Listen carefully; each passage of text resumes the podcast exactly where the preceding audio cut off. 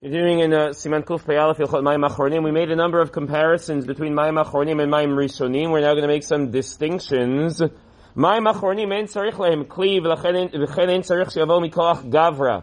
Mayim Achronim don't have to have a kli. As opposed to Mayim Rishonim, you have to use a cup, you have to use another type of a kli to pour that water onto your hands. You can't just dip your hands into a bowl. That's not going to work.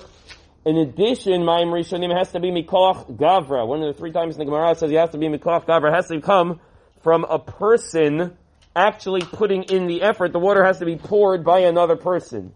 Neither of those are true by mayim achronim. You need neither a kli, nor do you need koach gavra. Meaning, you could stick your hands into something, and that would be completely sufficient in theory if there was a puddle outside.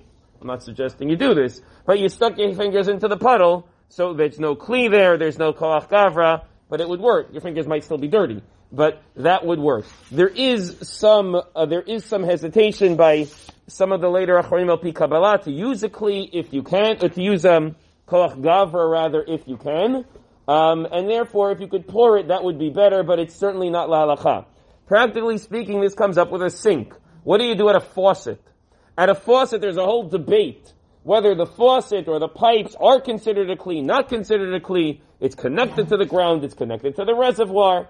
We're not going to get into the issues of that right now, but when you open the faucet, you open that water, that is certainly considered to be koach gavra. The first water that comes out is most certainly considered to be koach gavra, and therefore, washing your fingers at a sink for mayim achronim is completely permissible and seems to be the prevalent minhag.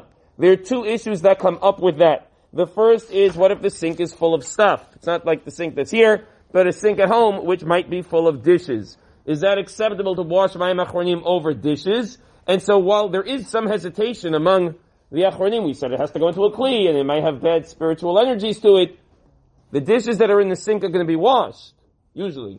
That's why they're in the sink. They're dirty. So, so long as they're going to be washed after, and no one's going to use them again until they're washed, then there's absolutely no hesitation whatsoever. And the last thing that's important, just skipping ahead a little bit, is how much do you have to wash of your fingers? How far do you have to wash? So there's somewhat of a machloket rishonim whether you have to wash until the second knuckle or the third knuckle. But Alpi Kabbalah, they certainly say until the third knuckle, meaning where the fingers attach to the hand. That's ideally, and if not, then up until the second knuckle, the the Mivilna points out, he thinks according to Shulchan Aruch, even to the basic, without getting into to the Kabbalah, it must be until where the knuckle, the fingers, attach to the hand. That's a significant amount of water. So if you're just using a little cup at the table, it's not going to work. Being at the sink makes it much more simple, much more able to do. And the Mishnah Berurah just writes at the end, he says, those